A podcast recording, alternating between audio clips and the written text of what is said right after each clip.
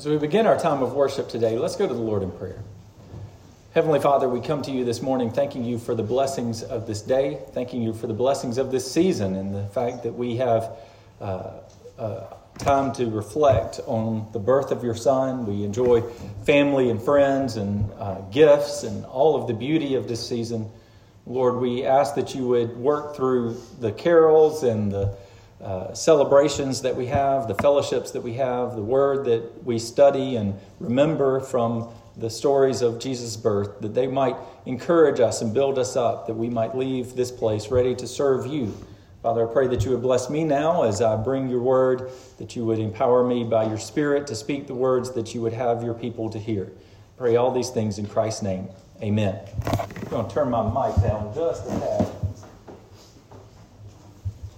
Sounds like a little bit of an echo. That's better. I don't hear as much of it now. Well, uh, today we're going to be in Genesis chapter 18 as we begin to consider in this Christmas season the birth of Jesus. We're going to start with a story that you might not think has much to do with Jesus or the, uh, or the story of his birth, but I feel like has a lot to do with it. Um, and, you know, over the years, uh, there has been a movement, one that is, is really in the headlines all the time, the, mo- the feminist movement.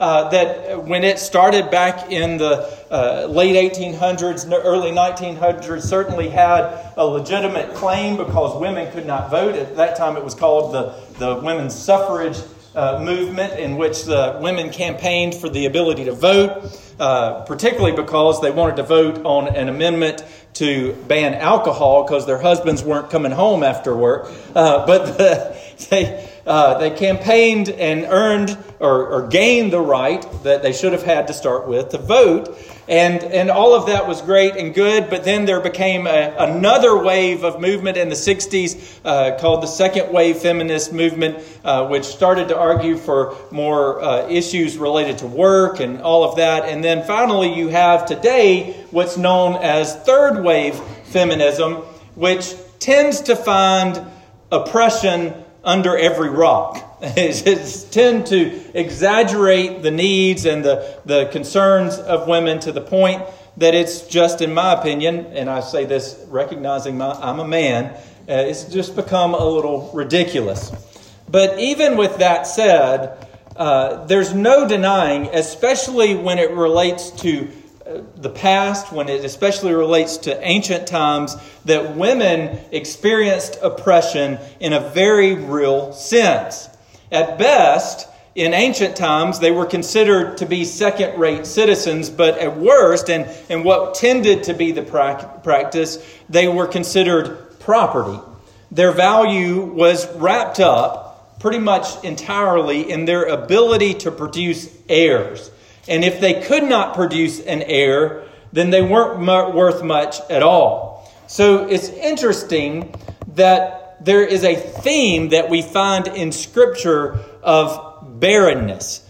And this theme or this thread runs throughout Scripture. At face value, if you were to read any text of Scripture, especially the Old Testament, you might think that the Bible isn't any different than any other ancient book in its treatment of women. Just consider the Old Testament law, the Mosaic law, for example, that set prices on for the redemption of men and women. And when it came to a comp- comparison of what a woman was worth in her redemption and a man was worth in his redemption, it was far less value for a woman than for a man. Or in what the law requires of the cleanliness laws for women versus men. Women were required to follow much more strict uh, cleanliness laws with the Old Testament law. And it, uh, the Old Testament law didn't allow women to obtain property. It did allow them to own property if their husband or their father or a near relative was not,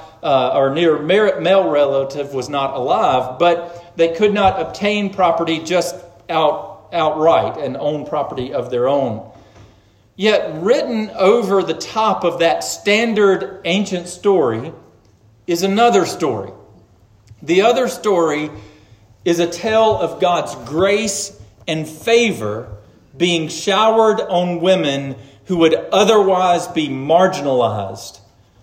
In Scripture, the barren woman receives special favor from God. This favor tells us, in my opinion, something about God's purpose in the salvation of the world that he would bring through the birth of his son, Jesus Christ. And that special favor is reflected in the birth stories that we see of Jesus. So, over the next five weeks, let's search these stories about the women of Christmas to find the beauty of the gospel in the ways that God favors the woman who is marginalized and oppressed by the world because of her barrenness, because of her inability to do anything that the world would consider valuable. And to do that, we need to start with the first barren woman we ever come to in Scripture, that is Sarah, the, the wife of Abraham. So let's read together Genesis chapter 18, starting in verse 1, and we're going to read through verse 15. Genesis chapter 18, verse 1, it says, And the Lord appeared to him by the oaks of Mamre as he sat at the door of his tent in the heat of the day. He lifted up his eyes and looked, and behold, three men were standing in front of him. When he saw them, he ran from the tent door to meet them and bowed himself to the earth and said, O Lord, if I have found favor in your sight, do not pass by your servant. Let a little water be brought, and wash your feet, and rest your yourselves under the tree, while I bring a morsel of bread, that you may refresh yourselves, and after that you may pass on, since you have come to your servant. So they said, Do as you have said. And Abraham went quickly into the tent to Sarah and said, Quick, three seahs of fine flour, knead it, and make cakes. And Abraham ran to the herd and took a calf, tender and good, and gave it to, his young, to a young man who prepared it quickly. Then he took curds and milk and the calf that he had prepared and set it before them. And he stood by them until the tree, uh, under the tree while they ate. They said to him, Where is Sarah, your wife? And he said, She is in the tent.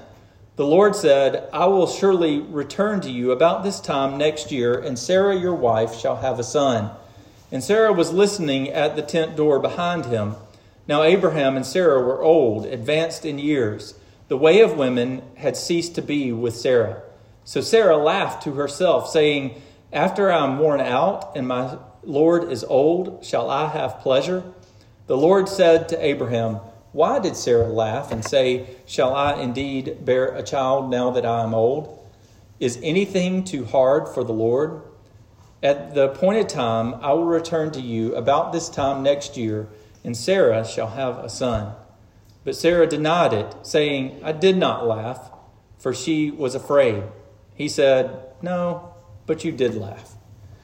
So, there's, there are four facts from this passage that I want you to notice about Sarah today and the story of God's blessing on Sarah and God's blessing on Abraham. The first fact is one that we're told at the very beginning of the story of Abraham and Sarah. In Genesis chapter 11, verse 30, we read Now Sarai, which was Sarah's original name, was barren.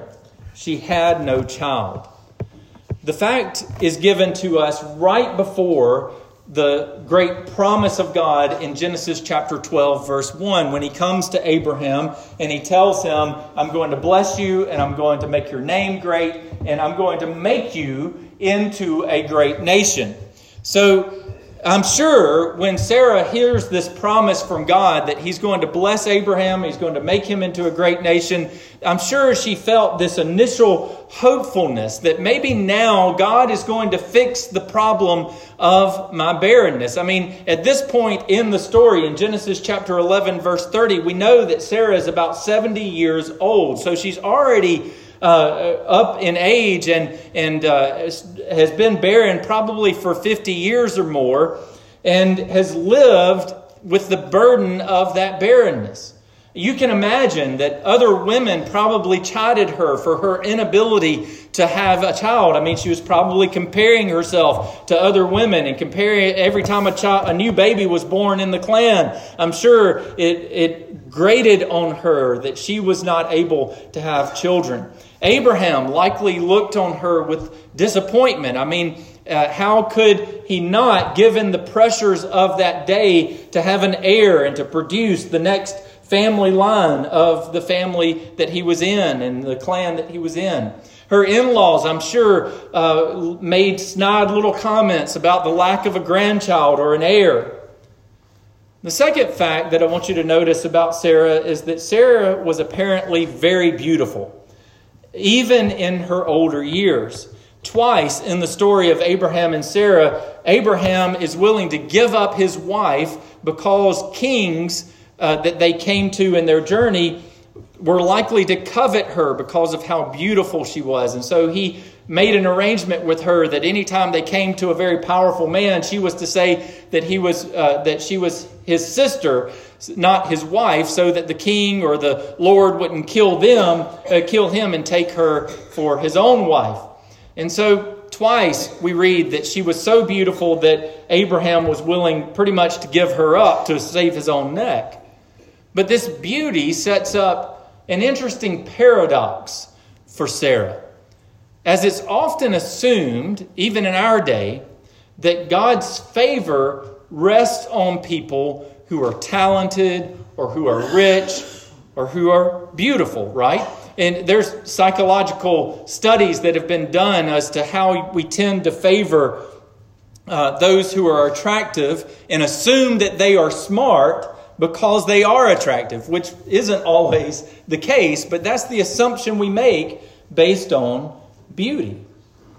So Sarah has the blessing of beauty, but she does not have the blessing of what was the greatest expectation of a woman of her day. So, what seemed to be a blessing in her beauty only highlighted the curse that she was under.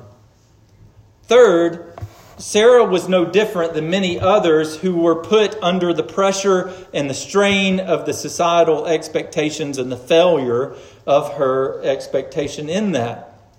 She was willing to compromise her marriage, her morality, the promise of God for the sake of acceptance. In Genesis chapter 16, you remember that faithful story of uh, her terrible decision, her terrible suggestion to Abraham that he should take her maidservant Hagar and have a child by her so that in a way she could have a child through Hagar.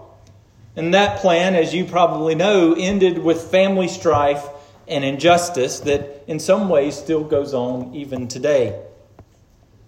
The last thing that I want you to notice, the last fact that I want you to notice about Sarah, is in verse 11 of the passage we read today.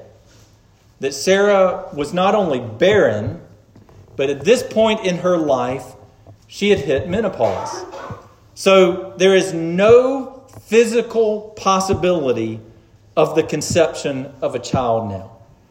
You can imagine her reasoning in the story that we have when she hears that God has promised that she will have a child this time next year. You can imagine her reasoning and thinking, surely God could possibly make me fertile when I still had the hormones and all the processes that would give me the ability to produce a child. But now there is just no way that He could do anything for me now. It's so ridiculous to her that she laughs to herself while eavesdropping on Abraham and God's conversation as God makes this final promise to Abraham. She questions After I'm worn out and my Lord is old, shall I have pleasure? Now, there are two reasons that she notes for her skepticism. First of all, she says she's worn out. And as a man, I have sense enough not to make anything of that. But what she means is number one, she's old. Number two, she's barren. And number three, she's postmenopausal. But second, she also notes that her husband is old. And there, that carries with it a whole other set of challenges that make this just impossible. Physically impossible. There is no way in her mind that God can fulfill his promise that he is right now making to Abraham. Yet God, in his sovereignty, knows that she has laughed, and he knows that she is questioning his ability to do what he has promised. So notice in verse 13 and 14 what God asks. He says, Why does she laugh? And why does she question me? And then he makes this beautiful statement. It's something that you ought to underline. He says, Is anything impossible for God? Is anything too hard for the Lord? Of course, this is a rhetorical question. For the answer to this question is absolutely and emphatically no. Nothing is impossible for God. And we know that's true because we know the rest of this story. We are told in Genesis chapter 21, verses 1 through 3, the Lord visited Sarah as he had said, and the Lord did to Sarah as he had promised. And Sarah conceived and bore Abraham a son in his old age at the time of which God had spoken to him. Abraham called the name of his son who, who was born to him, whom Sarah bore to him, Isaac. God took the impossibilities of Sarah's circumstances and brought joy and laughter out of it. And there's a beautiful and poetic twist to this story in the naming of Isaac, because Isaac is Hebrew for laughter. So God took the skeptical laughter of a woman who had been beaten down by the hardness of her life, and from that he brought laughter and joy of the new life of a son of promise. So barren, uh, barrenness carries a real spiritual dimension to it in the Bible. It is, barrenness is a form of death, you might say. Not an immediate personal death, but a death of the family line. It is a hopeless state because it means that there's no future for the family. You could say that everyone who is born is born into a state of spiritual barrenness. You're born with good things. You're born with gifts and talents. You live and work and uh, try to provide and put food on the table for your family. You raise a family and you send them off into the world. But after all of that toil and that hardship and that work, what does it get you? Because death ultimately comes. And after death, there's judgment. All of the stuff that you built It'll decay and go away in a hundred years or less. Uh, the family that you have, sure, that's great for your children and your grandchildren, but after so many years, your children and your grandchildren and your great grandchildren and your great great grandchildren, at some point, your name will be forgotten. So, what does it all mean if the life that you've produced, you might produce a bunch of fruit, but at the end of the world, end of the life, at the end of your life, there's nothing but fruitlessness because it all ends in death and judgment.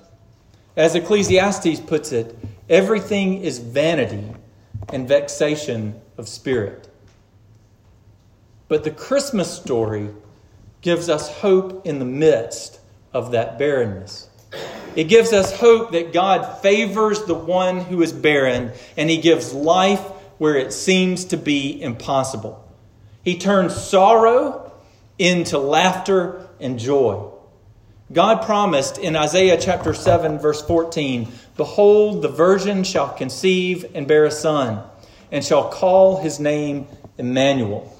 That promise is fascinating because it comes in the midst of the most tumultuous time in the history of the nation of Judah, the place, the, the nation to which God is making this prophecy.